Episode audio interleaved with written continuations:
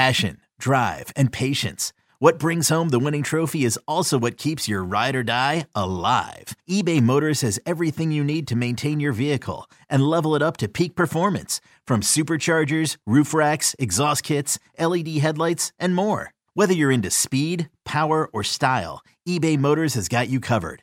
With over 122 million parts for your number one ride or die, you'll always find exactly what you're looking for. And with eBay Guaranteed Fit, your part is guaranteed to fit your ride every time or your money back. Because with eBay Motors, you're burning rubber, not cash.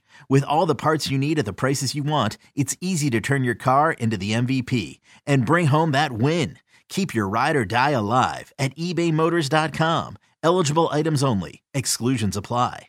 Old Man Winter here. If I had it my way, it would stay winter all year long. Short days, wind chill, black ice, and a good polar vortex. Oh, heaven! Wait, is it getting warm in here? Your cold snap is over, Old Man Winter. Spring has arrived. Spring. Spring is here, which means it's the perfect time to get away in the Hyundai you've always wanted. Visit the Hyundai Getaway Sales Event, where you can get great deals on all of our award-winning Hyundai models, like the tech-filled Tucson and Kona, as well as the spacious Palisade. Enjoy wherever you go with the peace of mind that comes with America's best warranty and three years or 36,000 miles of complimentary maintenance. But hurry in, these deals won't last. Add more joy to your journey at the Hyundai Getaway Sales Event.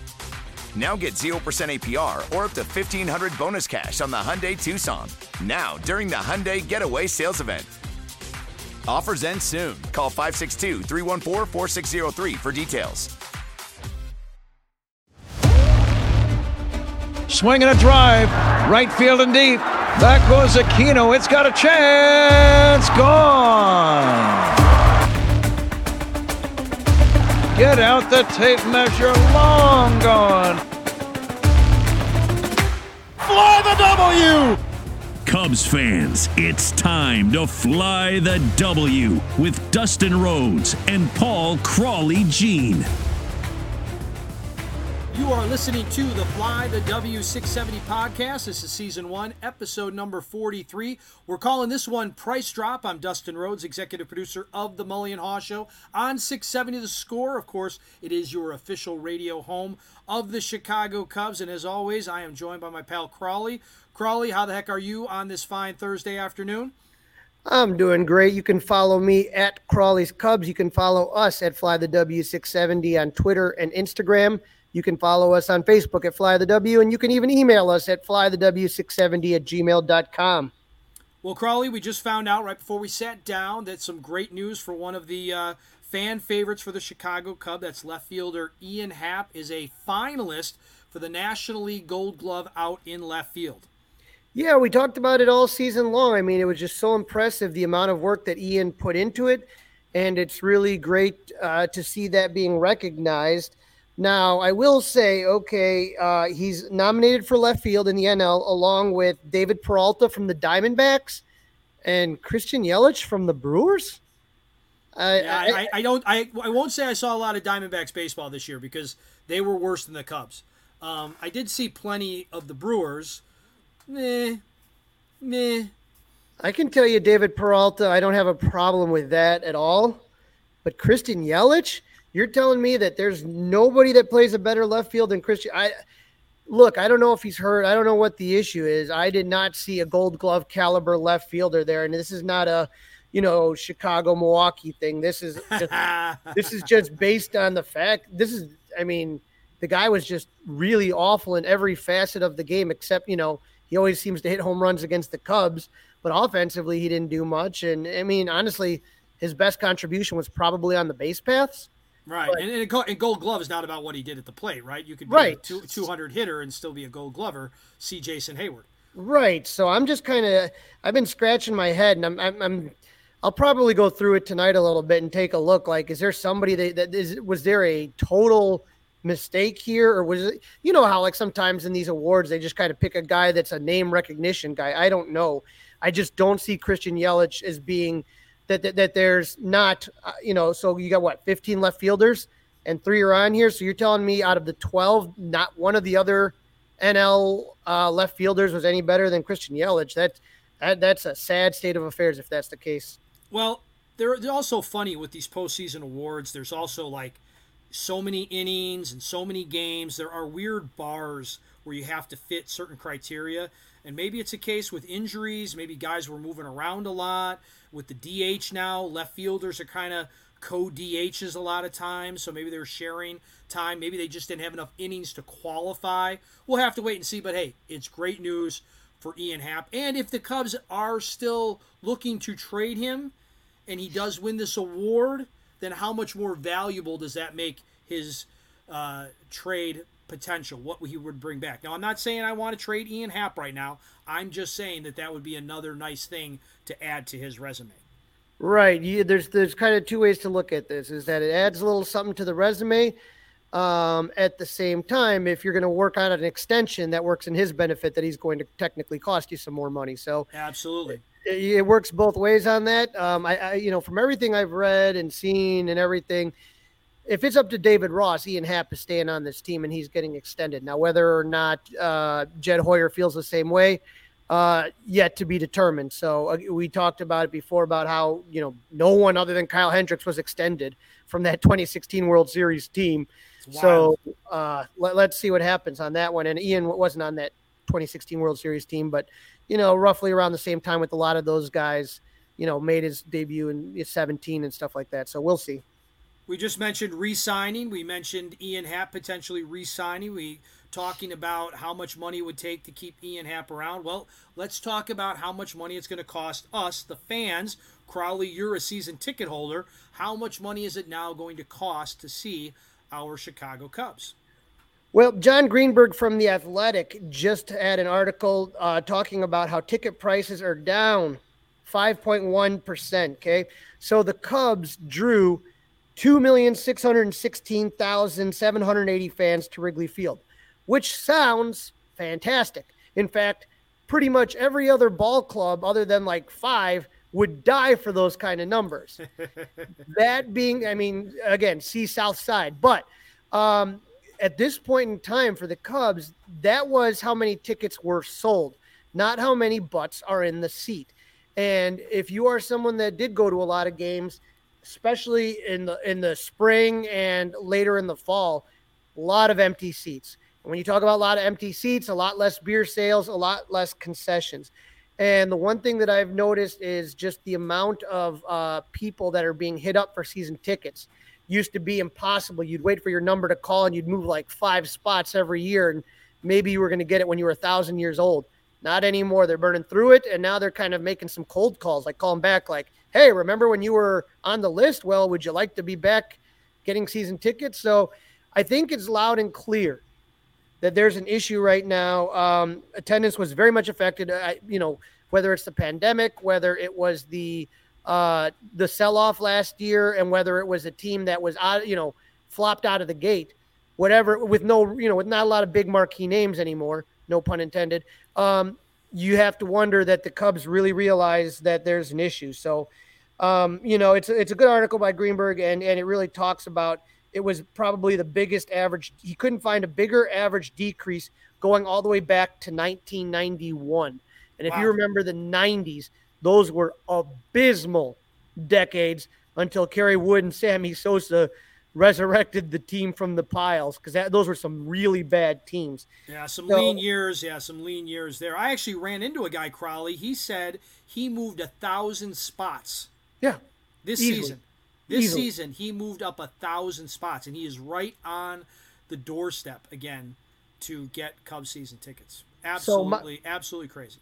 My my my invoice was sent today. I didn't have a chance to look at the dollar amounts and compare it to last year's, but. Uh, it'll be interesting. And anything that saves me money, I'm not going to complain about. I think that just in general, it's um, a good deal. You know, I mean, it's a recognition that that product this year was not that good. And here's what they do in these kind of situations. I've seen some bad years before, and they say we drop prices. And what they do is they kind of manipulate. There's a tiered pricing structure. So there's marquee games, there's platinum games, gold, right. silver, bronze, and they'll play around with those numbers and they'll say ticket prices went down. Well, no, you you know, you put a few more in the silver and bronze category and took a couple out of the diamond or the marquee or the platinum, you know, tier. This is an actual price drop.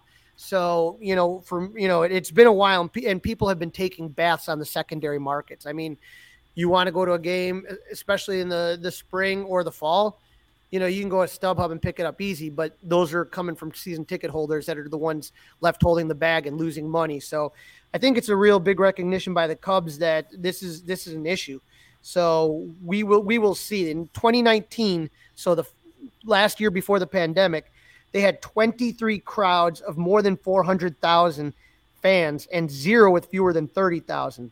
In 2022, the Cubs only had four games of more than 400,000 and 40,000, 40,000. 40,000 and 20 with fewer than 30,000. And I'm assuming that most of those games that went over 40,000 would be probably like the Boston games where you have a big traveling fan base that's coming in to take a look and seeing what happens. So absolutely, the out of towners, right? Yep. Yeah. So we'll see, we'll see, what we'll see what happens, but uh, you know it, it's it's it's that that's 2019. We still had Joe Maddon in town and all the and Rizzo and Brian and Baez and so we'll we'll see what happens this offseason and if that generates maybe some more spending in the free agent market. Well, you just brought up Joe Maddon. That's our next topic, Crawly. Joe Maddon is making the rounds right now. He's got the Book of Joe that he wrote with Tom Verducci. And yesterday he was on the score uh, David Haugh pulling double duty, filling in for Parkins and Spiegel yesterday, had some interesting things to say. I think I have a couple that stood out to me, but I'll let you have a chance at it first, Crawly. If it was that interview or another interview, what has stood out to you so far as you've heard Joe Maddon talking the last couple of weeks? Well, you know what? I, I like what Joe is doing. Now, I'm going to be honest. I am. I love Joe Maddon as a manager. I think he's a really good guy as a person. I've had some good interactions with him. So that being said, you know, I think a lot of it is is we've talked about trying to get the fun back into the game, trying to get an enjoyable product. And a lot of us have been frustrated at what we see is basically an extension of the front office doing the manager's role. And so what Joe is saying is that look, I'm not anti analytics. Far from it. Joe is one of the first big proponents of analytics. What Joe what I'm understanding that Joe would want is to have, you know, he likes give me the information. Let me see what I should do with it. Let me, if I have questions, go and figure that out for me. But what he doesn't want is somebody calling him in the sixth inning and say, put this guy in here. Let him manage the game. And so the one thing I thought was interesting is he did bring up his last year in 2019 that Theo was starting to do that a little bit more here in Chicago. Now, I know that was an issue he talked about that with the Angels when uh, he was fired, and he brought that up. But I didn't know that Theo was doing that. Um, so uh, that was what stood out most to me. Absolutely. He talked about one of the questions directly as he answered David yesterday was, well, in the beginning, the relationship was great. I would get a PDF with all this information. I'd go over to my favorite coffee shop, listen to some music, download the PDFs, and I'd get all the information I needed. I didn't need to go down into a concrete bunker and sit there and you know file page after page after page after page. But he thinks that now Major League Baseball wants yes men. They want people that they can control in the dugout, and he does not want to be a guy that is going to be controlled. Um, I really think it would be an interesting question if Theo had walked away the way he ended up walking away would Joe Maddon still be the manager of the Cubs today? Was it a Theo was it a was it a Theo versus Joe thing?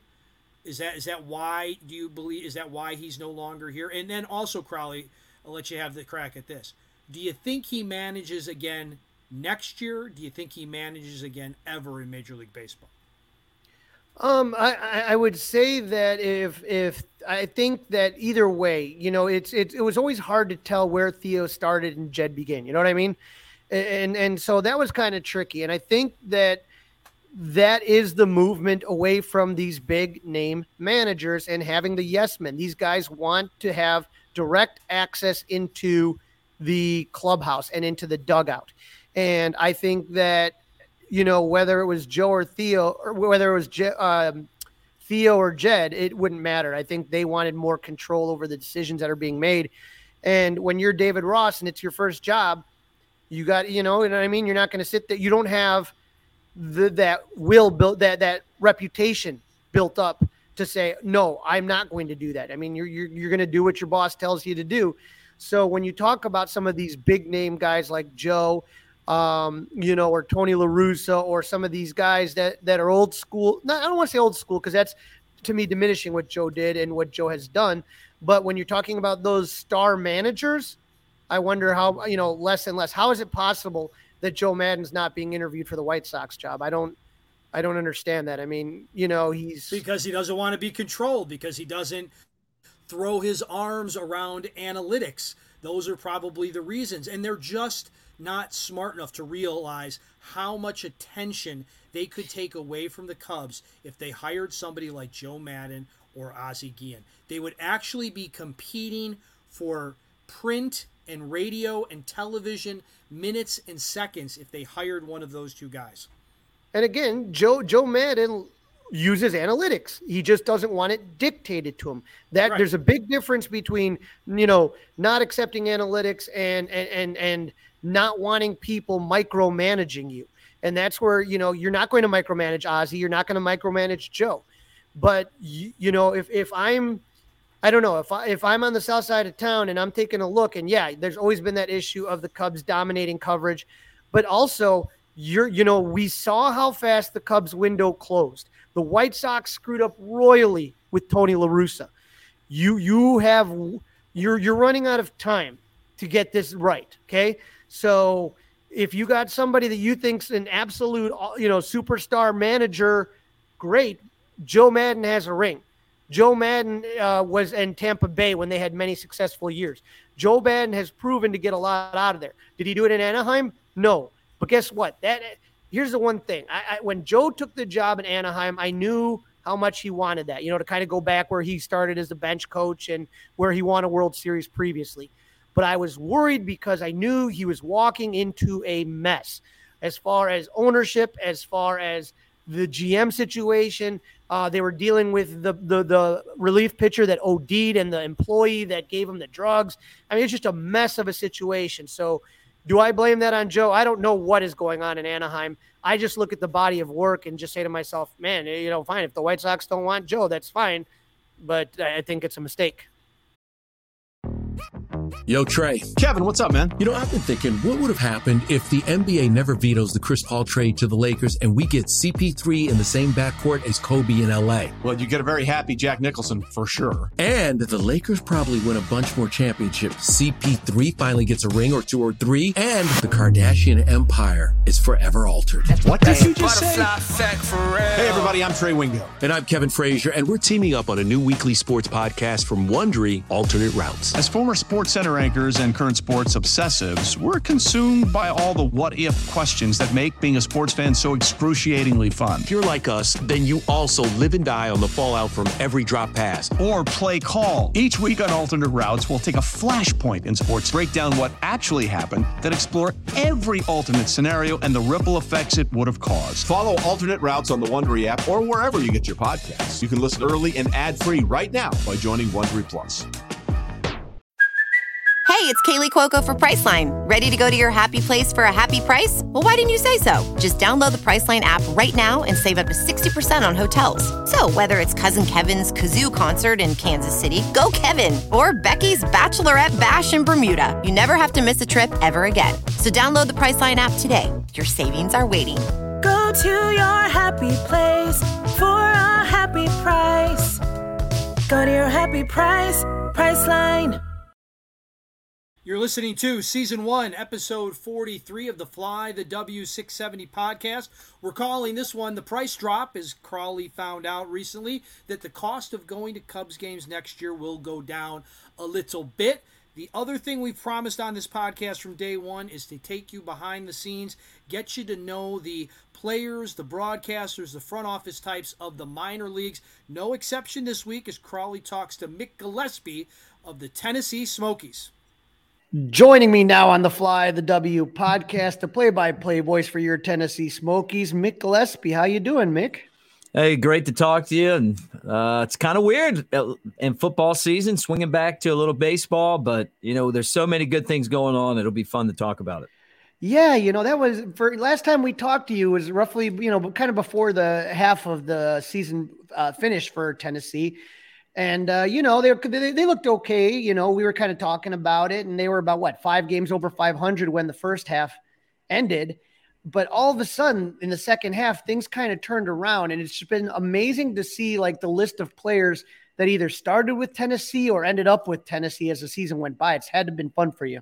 Yeah, it was. I mean, position player wise, uh, a lot of power and uh, some some good defenders and some guys that I think we'll see in the major leagues in the near future, uh, and some guys that came out of nowhere that no one was talking about that weren't high draft picks, but you know have played themselves into being considered prospects.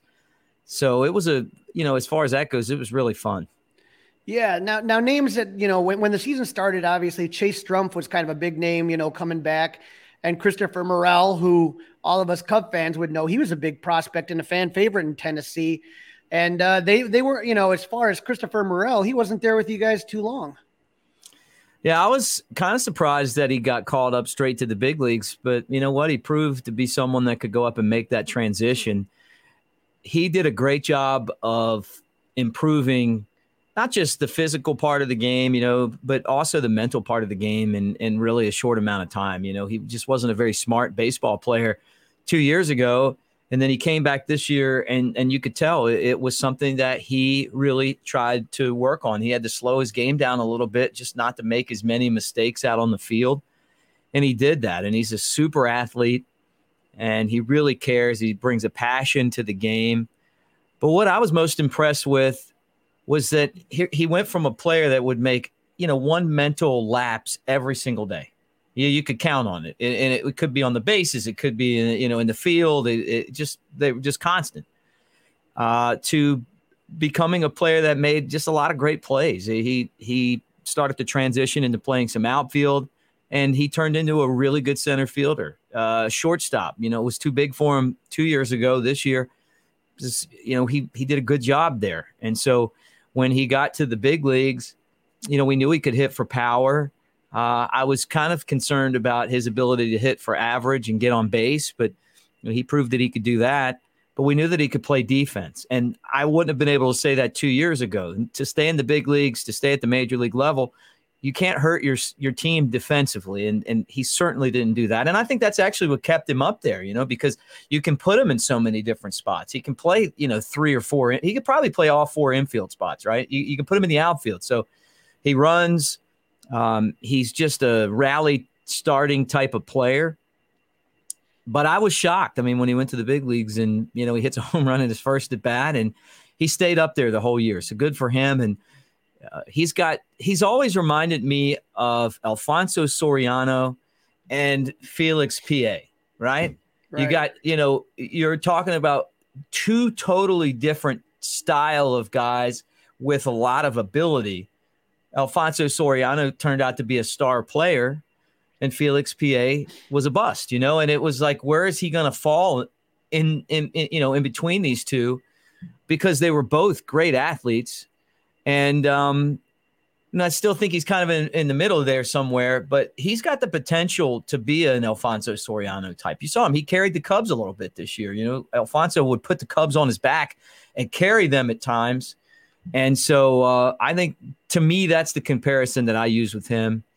Uh, so hopefully that he'll just keep getting closer and closer to that. Now I got to say, just for uh, uh, Mully, I'm not saying he's Alfonso Soriano. Okay, I'm just saying he reminds me of Alfonso Soriano. yeah, kind of kind of the wiry kind of guy, and people forget sometimes because with the Cub he was pretty much left fielder, but he played second a lot for the Yankees back in the day. So well, the power it's it's the power, it's the speed, you know, the ability to steal 30 bases. You know, like the, Alfonso always had weaknesses, right? Maybe the middle away slider, but at times, you know, he you couldn't get him out, and I feel like that he was very streaky in that aspect. And I feel like Morel is kind of the same way. You know, he's just a big, strong kid that plays the game with a lot of fire and passion and um, you know, and can carry the team, you know, and, that, and but at the same time, you know that there's some weaknesses in his game, and it's you know, kind of balancing those weaknesses with his ability to be a star player. So I don't know if he's going to be a star player, but in my mind, you know, and who who what does my opinion matter, right? But he just always kind of to me, as a you know guy who grew up watching the Cubs, just I, I I would see him carry the team, and I'd be like, you know what? It's a lot like Alfonso Soriano. Now, two pitchers that started the year with you guys that ended up in Chicago Javier Assad and Brandon Hughes, both very interesting stories. Uh, Brandon, you know, obviously converted uh, outfielder, and he ends up pitching some really big innings for the Cubs. And Javier Assad got a chance, and he looked pretty solid in the few starts that he made there. Definitely, I don't know if they're going to both start. I mean, Brandon Hughes, I could see starting the year with the Cubs. I mean, Javier Assad hmm. probably still has a little work to do, but you know, just very impressed with how they were able to handle themselves in the big leagues. Yeah, look, uh, Javier Assad, I don't know that anyone even considered him a prospect, you know, and because of that, he got to pitch a lot more than we see most of the Cubs pitching prospects. You know, he's just a guy out there throwing innings and um and then eventually he just kept getting better and better and better. Kind of old school, you know, we're, we're so protective over what we do with pitchers when they're starters. Right. And in this organization, you know, and you see other organizations and they're a lot more liberal as far as how much the guys pitch, how many innings, you know, how many how many, you know, throws they make, you know, and all that stuff. You're out there pitching, right? You see the Braves and they're constantly bringing up a different starter and those guys in the minor leagues pitch a lot of innings and for the Cubs it just it's not that way. And maybe guys are injured, I, I don't know, but it's you know, last year we had, you know, five starters, but really we had two starters, Javier Assad being one, and then three openers, you know, guys that weren't even going to pitch five innings, even if they could, you know. But Assad was that guy that was just kind of old school. Like he's out there pitching every day and he and he's he's throwing all these different pitches for strikes and he's getting better and better and better. And then he goes to AAA and and it translated there. I wasn't sure what it was what it was going to look like in AAA. Um, I thought maybe he'd be all right because you know being a pitch to contact guy and not having this this game's turned into where you strike everybody out, right? It's a, well, I'm just going to try to strike your guy out. You're not going to put it in play or walk, right? And that takes a lot more effort than old school baseball, which hey, I'll take some pitch to contact outs. You know, if I can throw five pitches and get through an inning, I mean that's good, right? Um, and he's that kind of guy. You know, he he can strike you out if he needs to, but you know what? He gets a lot of outs where he doesn't throw a lot of pitches. You know, he, he uses the defense and uh, I was excited for him. He's what, wasn't wasn't that Bull Durham strikeout strikeouts are fascist? Yeah, they are, but see, it's not like that though. See, Everybody's that, fascist now, right? That, that's what the, you know. That was the big thing. He's, that was when he would tell Nuke "Don't know, you don't have to throw it. Just make get some weak contact, induce it. Don't worry about the strikeouts. Get the weak outs." Yeah, and maybe I've been in the game too long, you know, because when I when I grew up watching baseball, I, I loved it, man. I couldn't get enough of it. Uh, I, I, liked watching guys like Greg Maddux, you know, just just work and and get through innings on three or four, you know, three or four pitches, five pitches, you know, uh, weak contact outs, um, you know, having batters off balance, and and the strikeout was it, it's great, but it, it, wasn't that big of of what we try to do now, and you know, the the, the style of the game is we're just going to try to strike everybody out. If not, we'll walk them. You don't get a lot of action and balls in play. And that's why but, it's fun to watch Kyle Hendricks as well. Same. well, of- yeah, love him. Yeah, I mean he's one of my favorites. You get great point though, right? And he always reminded of us of Mav- Maddux when he was coming up. You know, the Absolutely. fact that he could, you know, he he was really smart. No one's smarter at baseball than Greg Maddux. You ever get a chance to hang out with him and he starts talking about the game? It's really is you know, why they call him the professor. I mean, he just sits there and starts to talk about it, and it, it just isn't the way that we probably think about it, you know. But Hendricks is the same way as far as his ability to to look at a hitter and figure out how to get him out and set him up for next, you know, the next two, three at bats. Greg Maddux setting up guys for outs during spring training, you know, let I'm going to throw him this in this spot, and then I'm going to come back and he's going to think it's this, and I'm going to get him out, you know. Uh, so yeah, he's amazing. But Javier Assad is a great example of what happens when you let a guy pitch.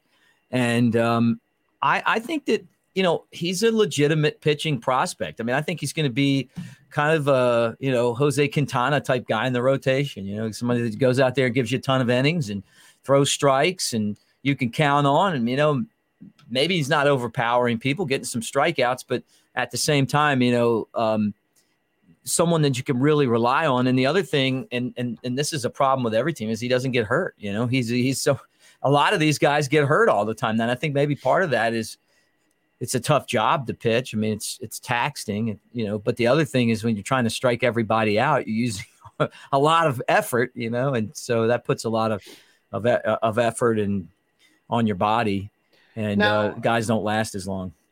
Now, Brandon Hughes, did that surprise you how quickly he ascended you, or were you? I mean, No, you look, were I- pretty confident. I'll say this: like the Cubs have had this big issue developing starters, and we can debate what that issue is. Uh, you know, my gut feeling is is that you know maybe philosophy. You, you know, you're not letting guys pitch enough. You know, whatever. But they do a good job with the with the bullpen guys, and uh, not even good, great. I mean, the guys that we had in the bullpen, not this season, but last season, the best bullpen that the team may ever have. And Hughes was part of it. There's like five or six guys. You're like, if you if that team could never get him the lead, but if you could, it was over. you know, and it like this guy's so so dynamite, you know, and there's there's five or six of those guys who were with the Smokies last year that are like Brandon Hughes that I think will all eventually get to the major leagues if they, you know, if they can stay healthy. But um, I think the Cubs do a really good job with the development of bullpen pitchers, and so I think they lose out on starters because they're so cautious. But at the same time, you know, um, maybe a guy like Cam Sanders, you know, maybe uh, maybe Ryan Jensen. You know, these guys could be, you know, the the next great closer in the big leagues or something. It'd be fun to watch. Now, you talked about that team last year not being able to get offense. Wasn't the problem this year. You got to see two very high performing offensive players come through for a couple of months. You had Alexander Canario, who the Cubs got from the Kris Bryant trade. He comes up on May 9th. And then you get Matt Mervis to come up with uh, on 517.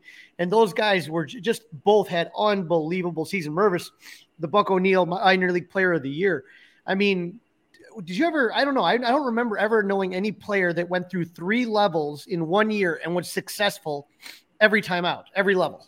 Yeah, and, you and you hope that that translates into a great major league career. You know, sometimes you it's okay to struggle in the minor leagues. I mean, Matt Mervis, uh, 53 games for the Smokies, and you know he hit 300. And, you know, he had 14 home runs, 51 runs batted in. He was you know very good at first base.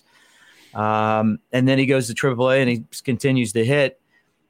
You know, you, you you just wonder like it's such an inexact science, you know, like what is the right way or the wrong way to do things. You know, I feel like with the smoke, the the Cubs before, maybe some of the core guys could have used some more time, uh, some more time in the minor leagues. You know, they could hit. You know, Kyle Schwarber, but we we don't know if he ever could have been a catcher. You know, we Right. moved him up too fast. You know, or Kris Bryant never struggled in the minor leagues. You know, he's trying to figure it out now, right? Um, and that's kind of the, the tough part. But you win a World Series, it makes it worth it, right? So, Oh yeah. um, I, I I think that I'm interested to see what Matt Mervis's season looks like next year. I mean, he was so good, man. I mean, just his ability to hit in the clutch, um, defensively could be could be better, and it's hard to. I, I mean, I'm just saying that because look, compare everybody to Anthony Rizzo, right? I mean, he was so good. Derrek Lee. I mean, had some good, really good Mark Grace, some great Cubs first baseman. I don't put Matt Mervis in that area defensively, but he can hit, and he's clutch, uh, and um, fun guy to watch. And I think that job's going to be his, and I'm curious to see what that turns into. And, and look, if he ends up being, um, a, a, you know, an everyday big leaguer, a big league star, I mean, he's a guy that was a they didn't sign, or excuse me, didn't get drafted because of COVID or whatever. But you know, the Cubs did. You got to give their scouts a lot of credit, and I know part of it was that he had the choice because he was a free agent. But during COVID, going out there and finding this guy and then you know development you know I, I don't know what they did to develop him or not develop him but it doesn't matter. I mean he got the job done right? And and um some of it is just staying out of a guy's way. And i think rick strickland is one of the best hitting coaches that the smokies ever had. And he was their guy this year and and some of it was just hey i just let those guys go up relax let them do their thing i think he undersells himself but um certainly worked for this team, the entire Smokies team. I've never seen him hit like this, and uh, you know, in my years, and and Mervis is uh, is legitimately a prospect. Should be like the num- number one, two, or three Cubs prospect. Uh, and, and the Mick Gillispie prospect book, he's. T- I mean, come on, man. You know, you put up those numbers. I mean, you got to be a top prospect, and then Uh, you were talking about Alexander Canario. Selfishly, if the Cubs leave him in Double A, we win the championship. You know, he's yeah. that type of player. You know, instead of going to Triple A and sitting around and you know, we're like, what is he doing? We're looking at his stats. You know what? Why we we could use him every day. And and the thing about it wasn't the you know, all the extra base hits. You know, he had 44 extra base hits, 24 of them were home runs. He had 61 runs batted in. He did strike out a lot, but you know what? He just was, it was his defense in center field that when he left immediately, that made the team weak where they were going to struggle in the playoffs and then ended up coming a game short. He's the type of player that can win that game for you. And he can do it with the bat, but he can also do it with the glove. And I think that people undersell his ability to play center field. And you got to watch it every day. It's not going to pop out at you because he's not diving all over the place to make catches. He just gets to the ball um, and he makes the catch and he makes the play. And so he, he cuts down the gaps. He's able to get the balls over his head. He can come in. He's a smart player. He's got a good enough arm. So I that that to me is a, a big compliment to him because I'm sure everyone's looking at the home runs and the doubles, and but his defense is really good, and that's where we missed him the most.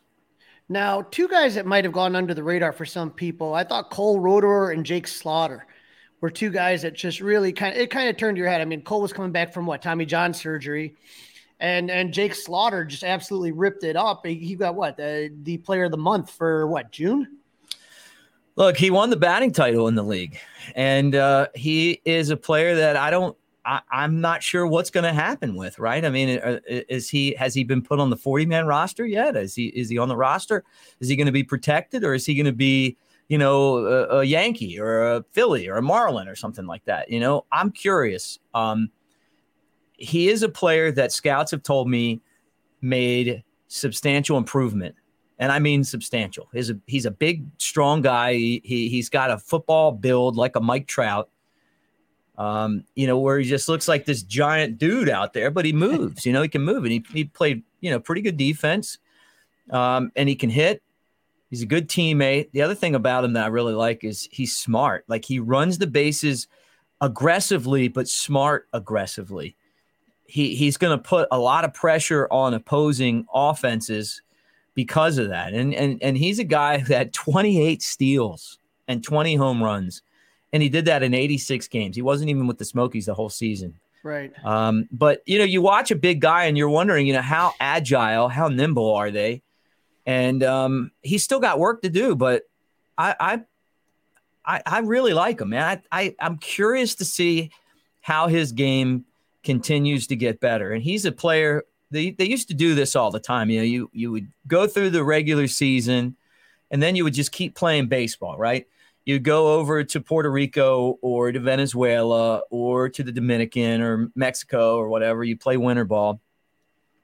And he's a guy who would probably benefit from that, you know, just getting more bats, you know, just, and, and he's such a big, strong guy. I'm guessing that he would be able to physically handle that.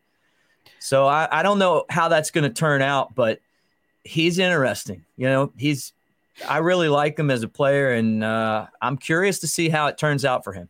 Well, I know I talked to Jared Banner, uh, VP of Player Development, and last year they had 30 players stick around Arizona for the offseason, paid for their housing, paid for their food. They got to work out at the facilities. And when I talked to Jared, he said it's going to be up to 60 players this year. So those are a couple guys that could definitely, you know, go back out, use the facilities, strengthen, be under the eyes of the Cubs, and and maybe really come out and have, you know, I don't know if they start here at, at, at Double A or if they move to Triple A or what, but like you said, be interesting.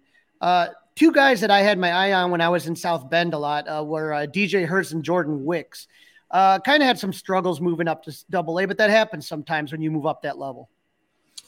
Yeah, look, they're prospects, and uh, both of those guys, uh, in different ways, have great ability, right? And I mean, they, they, you know, they hard throwers, uh, but both of those guys struggled in Double A, you know, and and and it'll be a good spot for them to start next year. Um, and then the biggest thing too is is getting there and uh, you know not just you know, pitching, but also um, staying healthy and making starts.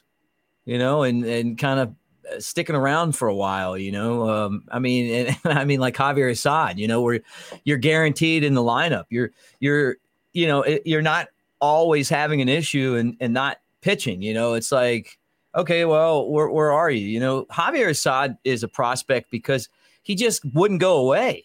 Right. You know, like he just he just kept hanging in there. So I think both of those guys are um, prospects because they they they do have good stuff. But you know, I I didn't see enough of them to say, hey, you know what, this is what this guy's going to look like. They just they didn't both of them in a different way. Herz, you know, hitting batters and not really giving up a lot of hits, but just you know, kind of being all over the place.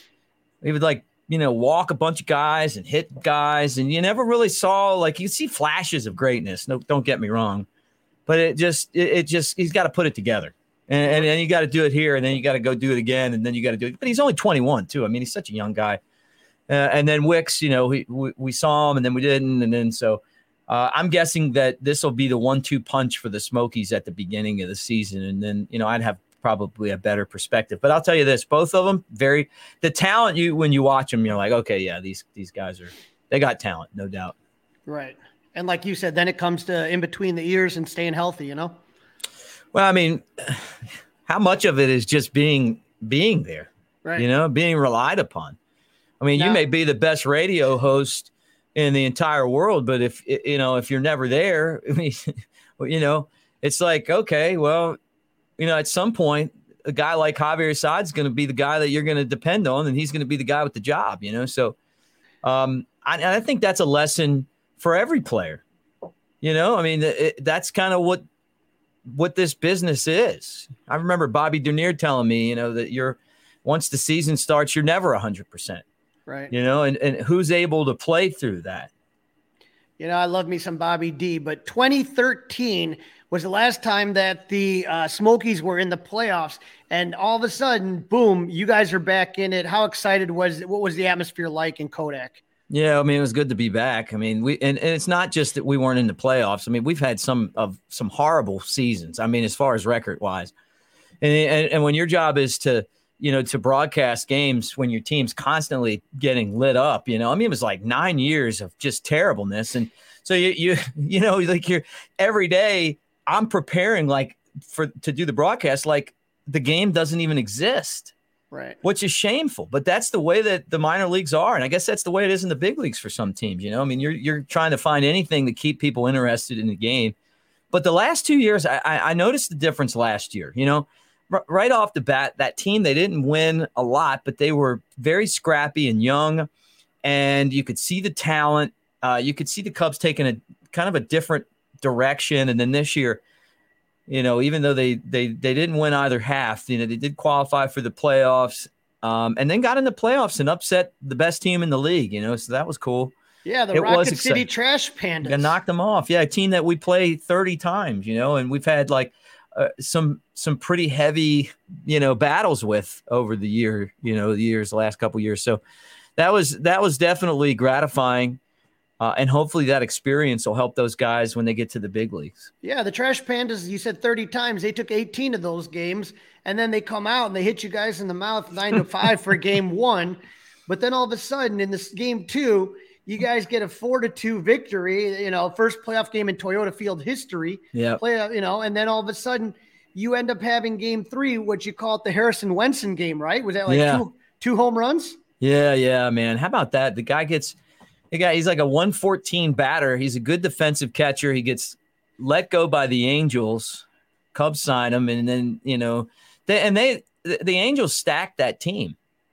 They they left all those players there because they wanted to win a championship, and um, the Cubs, Cubs, the, you know, the, the the Smokies beat them. You know, and it was the, the entire playoffs in the league were so weird because the team that won the first game lost the next two. So no one no one took advantage of their you know their one game lead. You know because all their three game series. So uh, but yeah, that was crazy. I uh, Wenson, I, that's something he'll remember the rest of his life. You know, and when you when you're on a team and you're, you know, the backup catcher, and and you're not getting to play every day, you know, and and you're kind of trying to prove yourself, and you get an opportunity in that situation against your former team.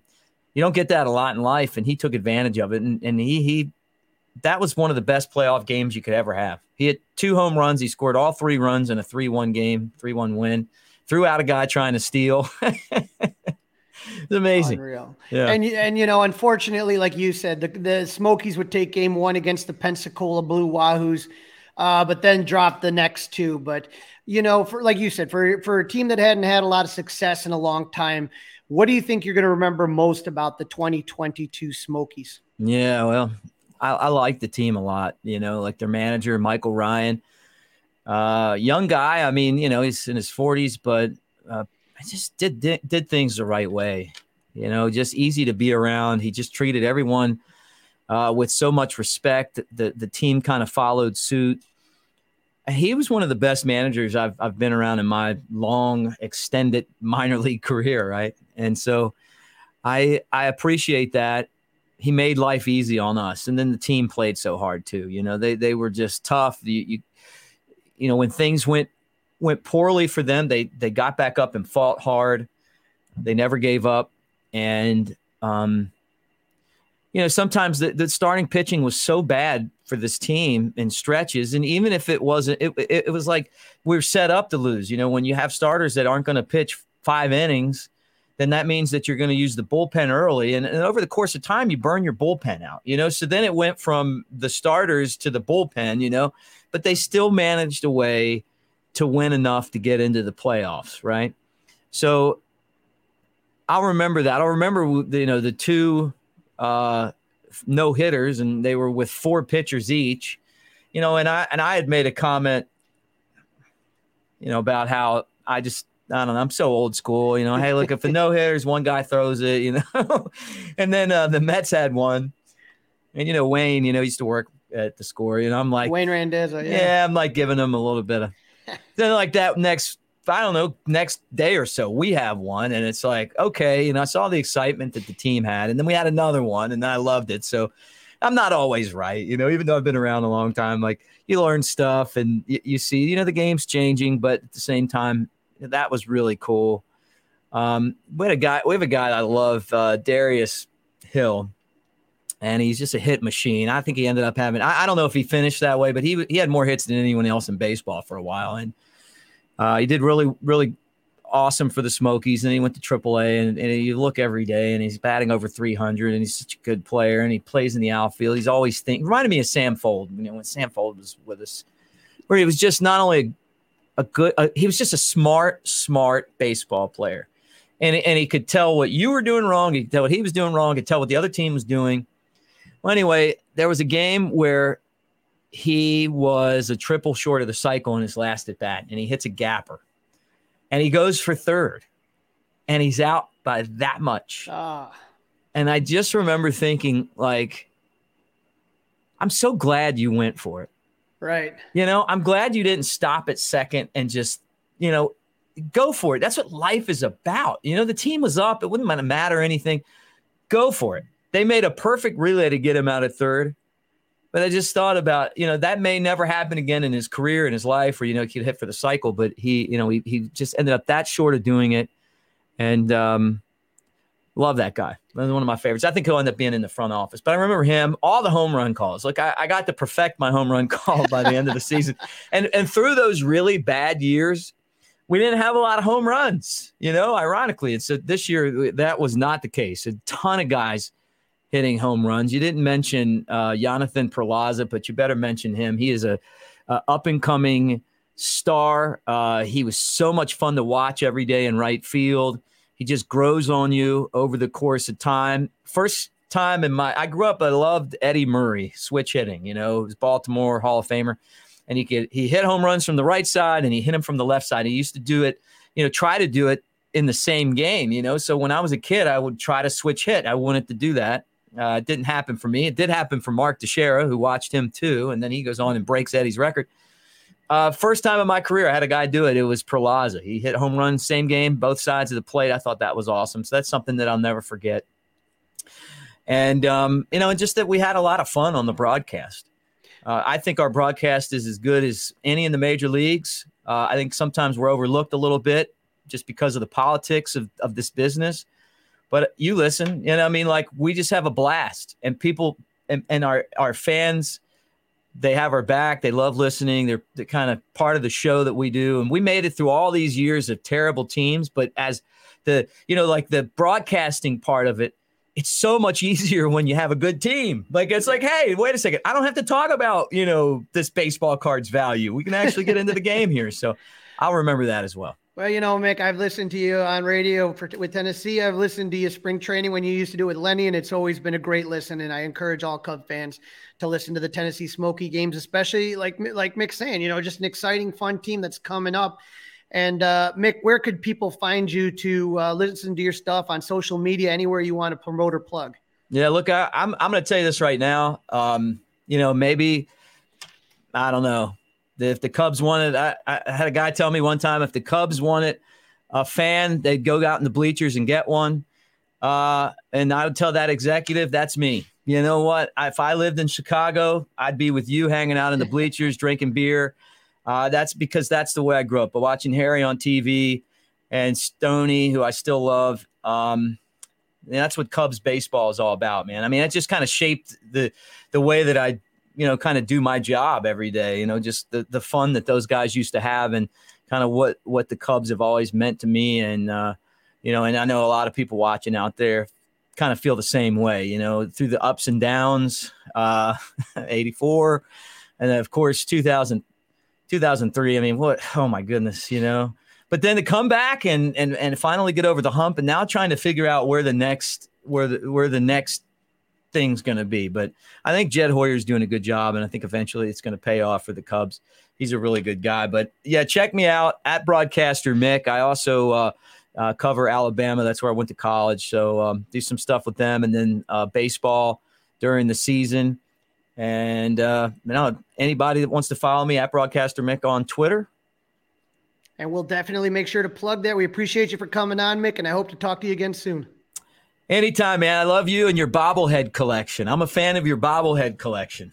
Let's see them. Look at that, man. I want to do the podcast with some cold beer in your your home studio over there we got your there? bar. We got, we got the tapper right around there. It's all there, man. Hey, man, you got an open invite anytime you want. All at right, buddy. I got yeah. I've got my kegerator right here. This is my home studio. I We'll use it for there. football. We'll we'll pop in some dead tunes. We'll talk some baseball and we'll drink some beers, my friend. How's that yeah. sound? All right. Look, I, I went to Wrigley this year for Dead and Company. It was awesome. I missed some Smokies games. Not everyone was happy with me, but I had to do it because I didn't know if I'd ever get a chance to do it again. Tell me your favorite Dead song. Oh boy, I would probably. I know it's kind of cheesy to say, but Althea would, would definitely. Oh, I be like that there, one. man. I like that one. I don't know. It's it, when he gets that groove going, especially when Jerry's really into it. Yeah. I, I love Althea. There, there's so many good ones. I was always a big fan of. uh Boy, Wharf Rat's one that really Yeah, kind of yeah. hits me in the heart Like sometimes, and I would say also uh Jack Straw's a fun one, a good opener. Yeah, I like that one. See, I'm a I'm a Slipknot helps on the way guy. You know, Oh, yeah. I'm I, I'm Terrapin Station. You know, I mean, Little Franklin's Tower, um, uh, Scarlet Begonias, Fire on the Mountain. You know, Shakedown Street. Like I'm a groovy guy, man. Give me the groove. Like I like that when the you know the bass is hitting and it's like uh, I, when I saw him in Atlanta a couple years ago, I was buying everybody beer, and then all of a sudden they start playing Shakedown Street, and everybody's like, "Man, where are you?" And I'm like, looking back with all these beers. So no, I, I I love it, man. Well, yeah, I'd love to do that. Well, the, well, the funny story, Mick, is I used to drive a minivan. I used to, you know, it's my mom's minivan. I used to drive around when I was like a 16 year old, and I had a, it looked like a Sesame Street sticker, but it said Shakedown Street. Nice. And all these hippies used to honk at my mom and wave, and she never knew why. so I'm a Shakedown Street fan, the real Shakedown Street. Like, but the the one at Wrigley was like, that's the first time I've ever seen it contained like that. You know? Oh yeah, oh yeah. There, there's cool. always there's always fun one. Maybe one day we'll get a we'll get a dead we'll get a dead podcast going, Mick. Uh, dude, I would love to, man. I, I got to tell you this one, and then I got to go do my other show. But um, so I'm a kid. Talk, you just it just brought me brought back a memory. My father died when I was in high school, and I inherited his car. It was a 1979 Chevrolet Caprice Impala. So it was like one of those old cop car looking, you know, cars, and it was red with a. A, a white top, you know, and I think he had bought it off of a lady that, you know, was like an older lady. So it looked like an old lady's car. And uh, so I had it, and I'm like, man, this car. And my friends had made this name up you know, for the car. I'm not going to say it on here, but it was it wasn't wasn't a great name to have. And I was like, I'm just putting dead stickers all over this car. So I put the dead stickers up, and all of a sudden I had street cred, and everybody liked it. You know, it was like, oh man, that's cool. Like the the back seat was a couch. Like everybody thought it was a big couch, and I had the I said speakers in the back, like the you know like the speaker box. And my my my girlfriend's uh, family would always know when I was coming over there, which they probably didn't like, but because I could shake the that box was so loud it would sh- it would vibrate their house as I was pulling. That was probably some other one from the 1970s, a few Phil bombs, right? Man, who even knows anymore? You know, like I, the the thing about it was back then I wasn't the kind of dead fan I am now. I was like, uh, you know, like a skeletons in the closet dead. You know what I'm talking Yeah, about? Like yeah, the yeah. greatest hits guy. Like I didn't get it. It's I've had like four different re- like rebirths with the dead. You know, and when COVID happened, I I just you know I was so depressed because you know, I was, I, I felt like I was going in the right direction. I'm doing all this stuff with Marquee. I'm, my, you know, I'm finally made it, you know, and then all of a sudden we're trying to find toilet paper, and it was like, just, the, it was overwhelming, you know. And I just went back and listened to like these old Dead concerts, and kind of found myself again. Wrote a book, and uh, with the Dead playing a lot, you know. And so it kind of, because I, when you work all the time in in broadcasting, you don't really have a chance a lot of times to do all the things you want to do in life and I'd put so many hours into trying to climb this ladder, you know, with the glass ceiling. That, you know, you're like, oh, wait a second, you know, and and that's when you and when and when you hit that, you just find something else. You know, it, it's just the way life is. So, anyway, we this is the podcast we should be doing instead of talking about prospects, or as Buddy Bailey would say, suspects, prospects or suspects. so. Well, thank you again, Mick, for joining us, and we'll definitely do it again in the future, buddy. All right. All right, all right, brother. Talk, take care, man. See you. Take ya. care. This episode is brought to you by Hyperice, the leader in advanced warm up and recovery technology. They have tons of innovative products, like Venom heated wearables to help soothe sore back muscles, Normatec compression boots to speed up recovery and increase circulation, and Hypervolt massage guns to improve mobility. Loved by athletes like Naomi Osaka and Erling Haaland. Try them yourself. Get 10% off your order with the code MOVE at hyperice.com. This episode is brought to you by Pepsi Wild Cherry. Pepsi Wild Cherry is bursting with delicious cherry flavor and a sweet, crisp taste that gives you more to go wild for.